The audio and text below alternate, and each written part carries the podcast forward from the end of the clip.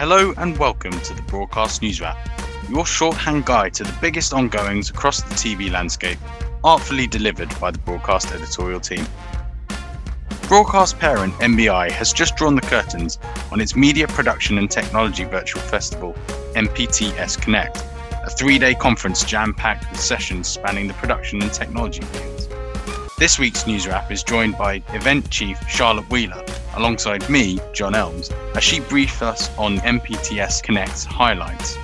We'll also be tuning into exclusive audio from the keynote sessions Indies in Lockdown and hearing from Charlotte about plans for the return of the flagship MPTS physical event in 2022.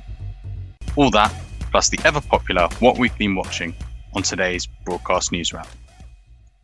So it is with great pleasure that I am joined today by Charlotte Wheeler, my colleague and uh, event director of the Media Production and Technology Show, MPTS, as you all should know in the industry. Charlotte, how are you doing? I'm all right, thank you. Not too bad. Thanks, John, for asking me to be here today.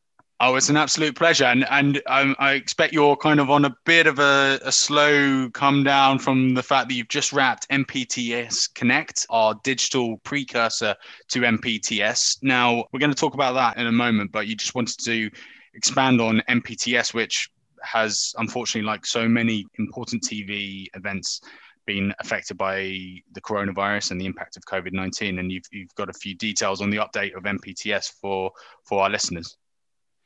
Yes, so we made the announcement about a month ago. We wanted to make sure that when we made the announcement, it was really for the benefit of the exhibitors, first and foremost, because we didn't want them spending any more money investing in stand builds, design, booking hotels, etc.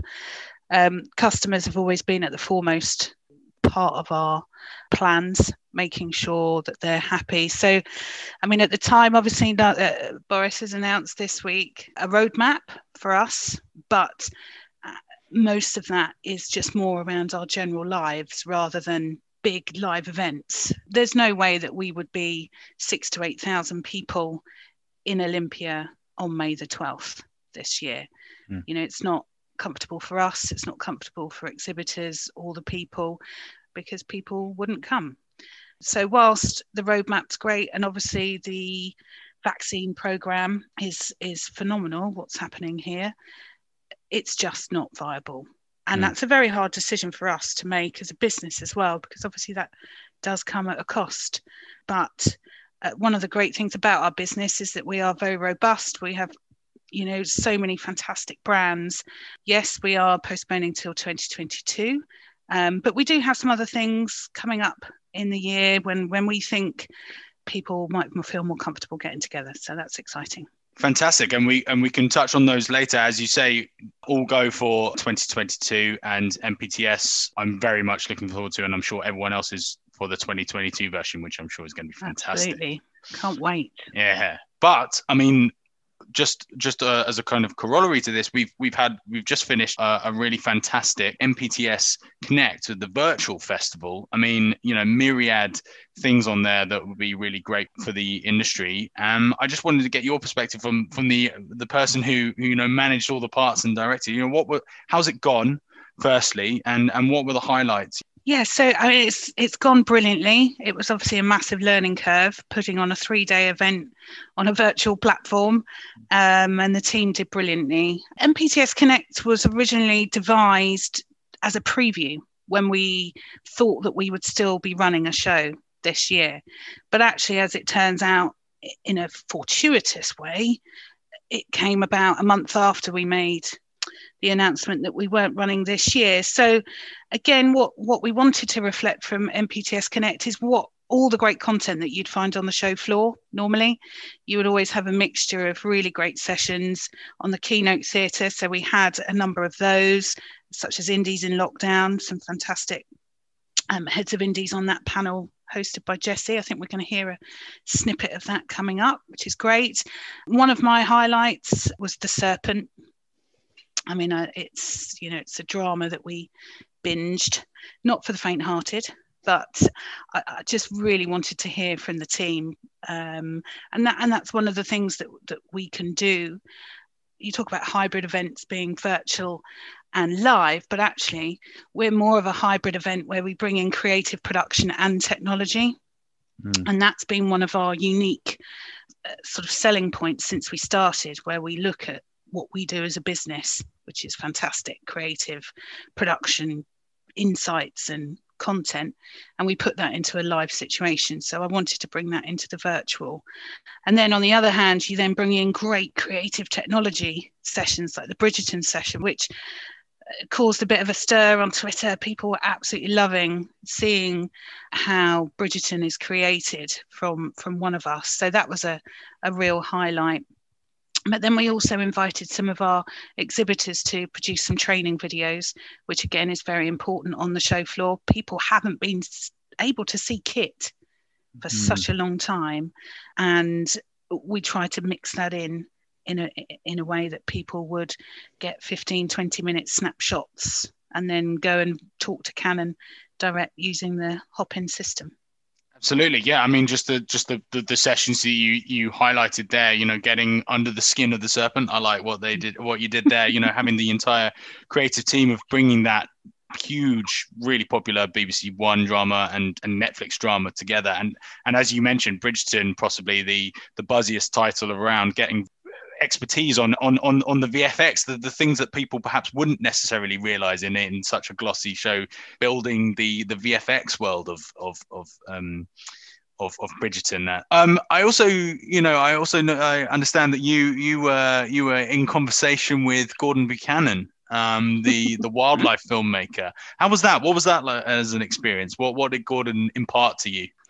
Oh, well, I mean, he's he he spoke at an event we ran about six, seven years ago called the Production and Post Forum, which was at the BFI, which was sort of precursor to MPTS, really. And um, I've been chasing him ever since to uh, get involved, but he's usually a very busy man, and obviously with COVID and lockdown, uh, I managed to pin him down this time. But we're big fans of Gordon in the, in our house, and I think he his passion for conservation and uh, planet preservation comes across in every program he does.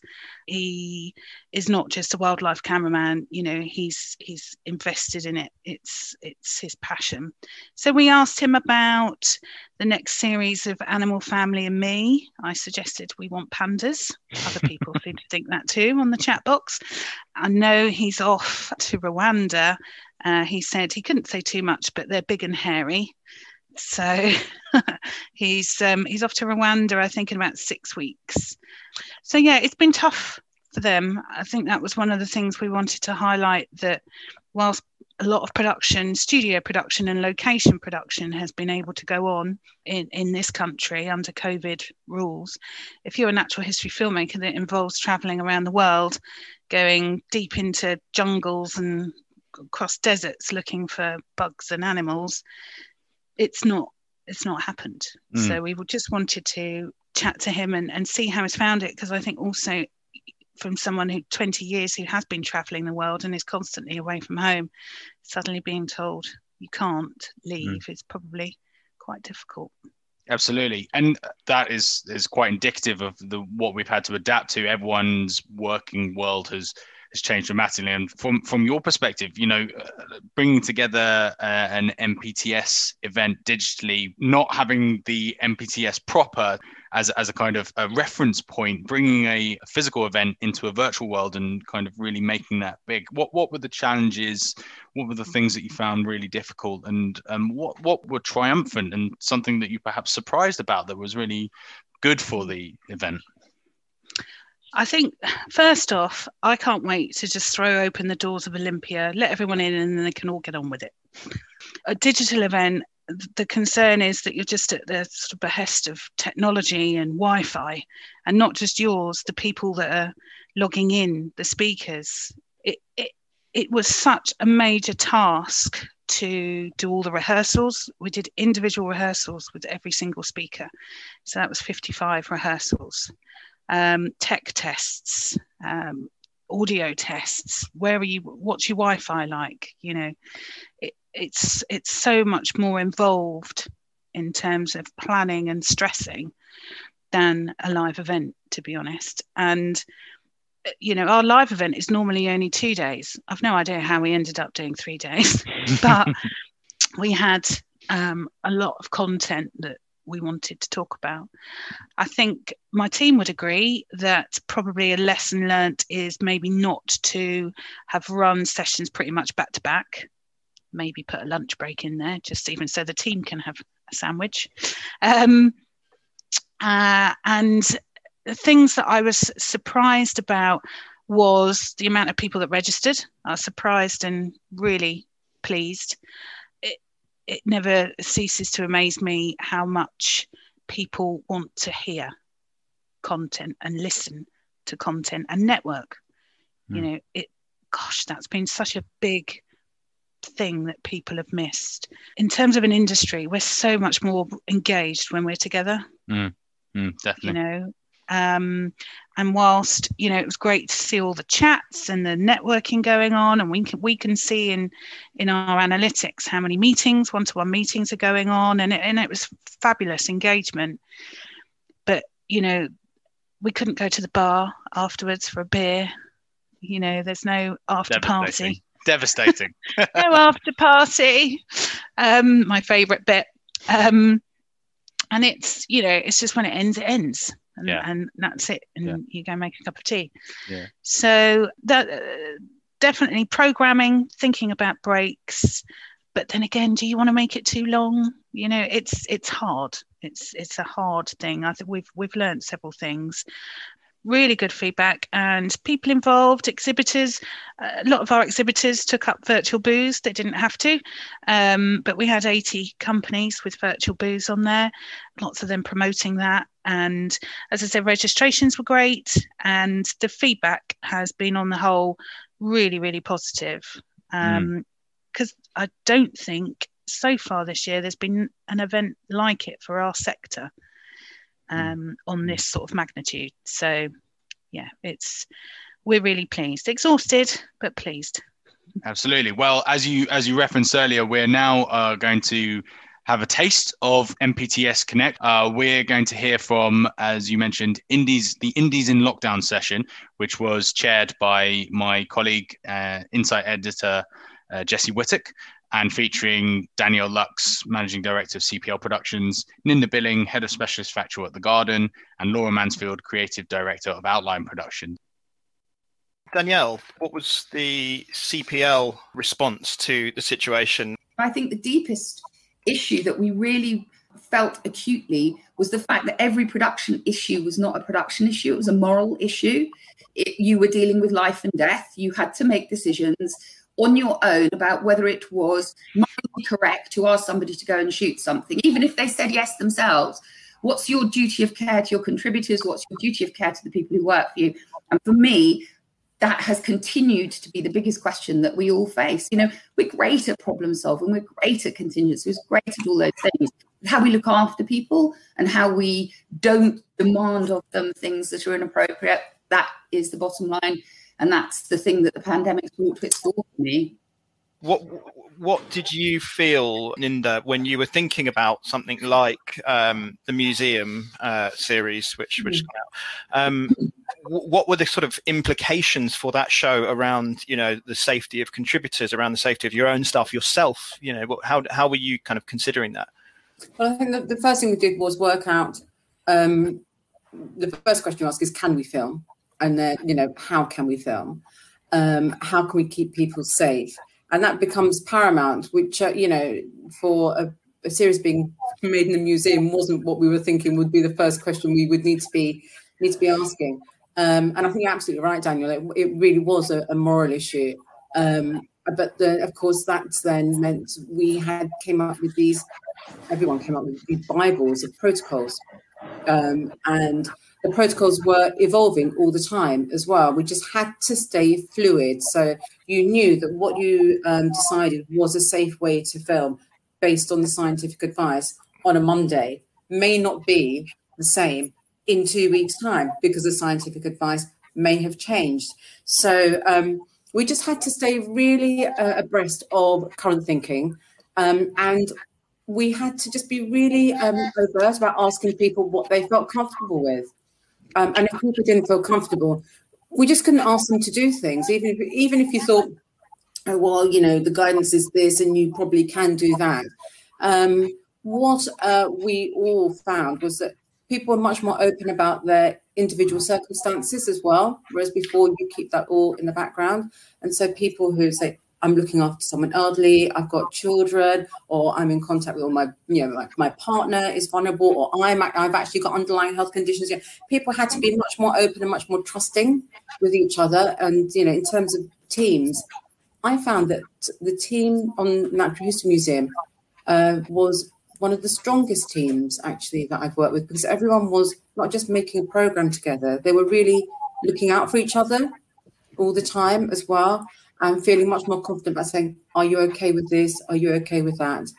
Um, in terms of casting, like so, casting was all done on Zoom, so there was there was no there was no need in the end. We said, "Look, there's no need, even if you wanted to to meet people." So you'd cast on Zoom and then go and uh, recce separately, um, and then join the two together, and then we'd have Zoom meetings where uh, in the garden. We had when we could, we met in the office, and there were three of us in the huge office, all at different in different parts of the office, and one of us by the whiteboard doing the thing you normally do, which is slap up all the different stories and then start moving around and work out. So there's still there's some of the functions of production still had to happen.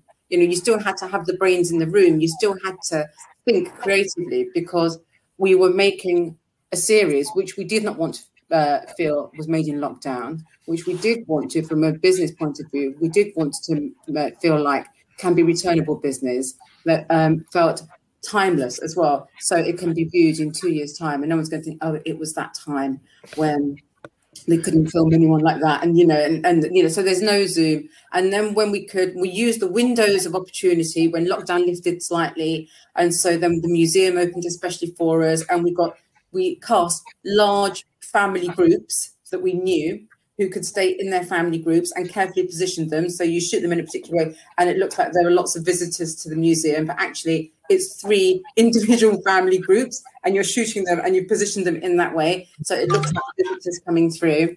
So there's a lot of a lot of ingenuity, but all of it was predicated on pe- keeping people safe all the time another issue that we've heard uh, time and time again at broadcast, um, and we'll be doing more reporting into in, in coming months, is is the kind of more, um, I, I, guess, uh, uh, the, the, more financial side of things. So COVID has obviously changed the cost of production. COVID uh, protocols obviously cost money, and then there are various sort of unseens in whatever show it is you're making that will be attached to the show so there are sort of two things that we're seeing is one there's a question around sort of how that's financed and who who pays for that and and what the responsibilities are on the side of the producer on the side of the broadcaster and whoever else might be involved. Now laura i wondered um, what your take on that is and in terms of how outline has has found those sort of additional costs that are associated with a with a production and and how the kind of conversations around those costs are, are going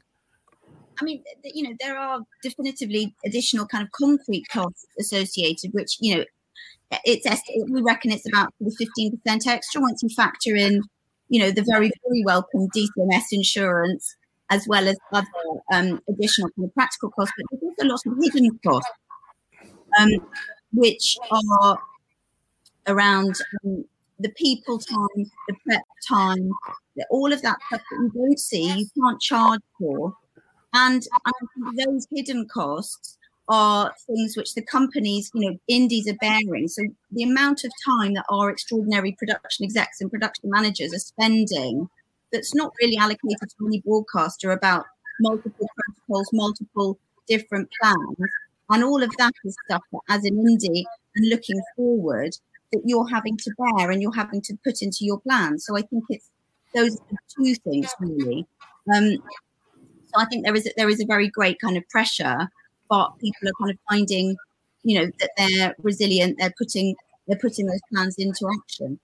Mm, okay, um, we've got a question from the floor, which is sort of slightly related to this. It's um, I'll, I'll, I'll pose it to you, Ninder.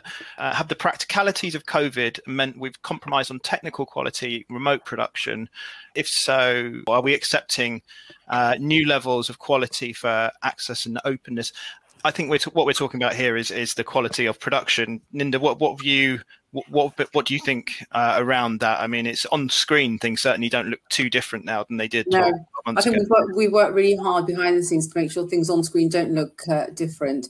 Um, one of the biggest um, changes for me, I would say, is remote editing and working out um, the language of remote editing successfully because we've you know all become accustomed to sitting in a room alongside someone and saying, "Can you just move that bit there and do that bit there?" Oh, I'm not quite explaining myself properly, but it's it's that um, the editor understanding, a bit of finger pointing, a bit of half sentences, uh, and actually when you're you know 100 miles away from an editor, uh, then you have to work out a new way of uh, conveying that information, and so that's for the the PDs and for PDs um, who are working with editors they've never worked with before as well, trying to create that intimacy of relationship, which means that they can um, come to a proper creative understanding. And then for us giving our notes in to that structure as well has been a real challenge. And you work out, you know, that in the early stages it's easier when it comes down to fine cutting. Then it, you know, I found it. I don't know about anyone else, but I personally found it more tricky when you are talking about the detail, about the nuance, and you think you've said something, but somebody misunderstands. So you have to factor in that it may take more time. And I would say that for us, we relied on editors working really hard, but uh, in terms of staying um, on schedule with edits, that was that has been uh, that has been a challenge. Okay, um, Laura, what's what's been your your uh, experience? Yeah, I would I would absolutely agree with what Ninder's saying. It's it's when you get to that fine cut stage where people are used to two people sitting creatively bantering in a room um, that it gets particularly hard. And I think, but it's across the board in production. It has really put the focus on communication in every direction and how important it is to be taking time at every level to be kind of communicating really, really clearly. So I think weirdly with an edit, on some level, it made it more efficient because you can have two people, two places working simultaneously. And once they do establish a relationship, people can work very, very quickly through the first part of an edit. But when you get to that later bit, I think it, it is more it is more challenging. But I think that the flexibility, you know, we're starting to talk now about the positives of kind of building back better after this um, experience. And I do think that hopefully the long lasting fact that you don't have to be in a room with your editor, that you can hire editors from all over the UK, that we can hire edit producers from all over the UK, is going to be incredibly liberating. And I think we're already seeing it's allowing, um, you know, women returning to work, people with kids who would have struggled to balance work and home. And yes, are having huge challenges with um, homeschooling, but actually are able to work in a more flexible way um, this could weirdly be the thing our industry needed to become much more flexible and um, much more parent friendly as an industry. So I think there are it, it's two sides really. Okay, thank you for that. That was really fantastic. Really interesting to hear um, those insights. I mean, it's been really difficult for the indie sector in general, uh, the TV industry in general, as we've, we've referenced, but particularly indies in lockdown. So it was, it was, it was really fascinating to hear what um, what our panel had to say about that. Just quickly looking ahead, Charlotte, what what are your plans for next year? Obviously, you MPTS, we as we referenced, is, is going to come back in in a physical form. You know, we've got uh, the roadmap and we've got things are positive, and we're looking forward to bringing it back physically next year. Um, what, what what are your plans for the event? Are, is there going to be a hybrid element of of the digital things that work really well at MPTS Connect? I think so. I mean, it's it's very hard to predict where we're going to be in again in a year's time. One of the benefits that the show has is that you know we are a UK based show, and the UK is, I think, one of the most significant uh, media and entertainment countries in the world. So, bringing back this event for the UK sector is so exciting. At the moment, I think it's going to be bigger. We've moved into a new hall, two story National Hall. um, in Olympia. We've retained the majority of all of our exhibitors. They really want to support us. We have fantastic relationships with our clients, and they've been very happy with how we've handled the last couple of years. We've retained nearly all of our clients on the show floor, so we'll be looking at that. So we've we plan to have three new theatres a couple of new areas that we'll be exploring around training because that that seems to be something that people are just desperate for. Expanding on the keynote theatre can't wait to bring that back see what great telly and film that we can explore on the keynote theatre. Yeah we're just raring to get going again. We uh, we'll, we'll have about 300 speakers 150 sessions across the two days. It's going to be jam packed with content but more importantly visitors and exhibitors I genuinely can't wait to do it. It was a real shame not to have done it last year. Just quickly uh, for MPTS Connect, which is just finished, will will the sessions be available for those who weren't able to access it live during the during the last three days? The plan is yes. We're just working through speaker permissions. You know, uh, they very kindly give up their time, but um, we always like to double check. So yes, hopefully we're going to be starting loading the first ones, which you can find on mediaproductionshow.com under our virtual festival tab. Um, so they should be, I think we'll have about 10 up next week. Fantastic, fantastic. Oh, well, I thoroughly recommend everyone take a look at the sessions if you missed them in, during the live event. Now, it wouldn't be the same if we didn't end with our favorite segment, uh, which uh, I've I've had the pleasure of informing you about, Charlotte. I'm I'm I'm really looking forward to hearing from you. But it's what we've been watching and just basically, what have you been watching this week, Charlotte? Oh dear. Well, hmm, can we keep it a secret? I have been binging Married at First Sight Australia. There you, you and go. the rest of the you and the rest of the country. It out loud. I've said it out loud. Um, gosh, I don't know what it is about that show, but I, I my husband walked into the front room last night and he said, Oh my God, are you still watching this? It's a great format. Episodes are there? It is a great format. It's a great it format. a great format. Yeah. No, um, well, I don't think you should be ashamed of that. well, it's uh, what I need sometimes is television that doesn't involve much thinking. And, um, you know, I have a variety of things. I do seem to have a bit of a penchant for police murder dramas as well. That is a great list, a really varied list. Um, it, it leaves me to say thank you so much, Charlotte, for coming on the News Wrap. It's been a pleasure having you. It's really great to see MPTS Connect being such a success. And as we said many times before, can't wait for MPTS to come back in 2022 with all bells and whistles. So thank you once again. Thanks, John, for having me. Thank you for listening to the Broadcast News Wrap with me, International Editor John Elmes, and special guest Charlotte Wheeler, Event Director for the Media Production and Technology Show. Today's podcast was edited by me. Please do check out this week's podcast, plus all previous episodes of News Wrap on Spotify and iTunes or via our website www.broadcastnow.co.uk.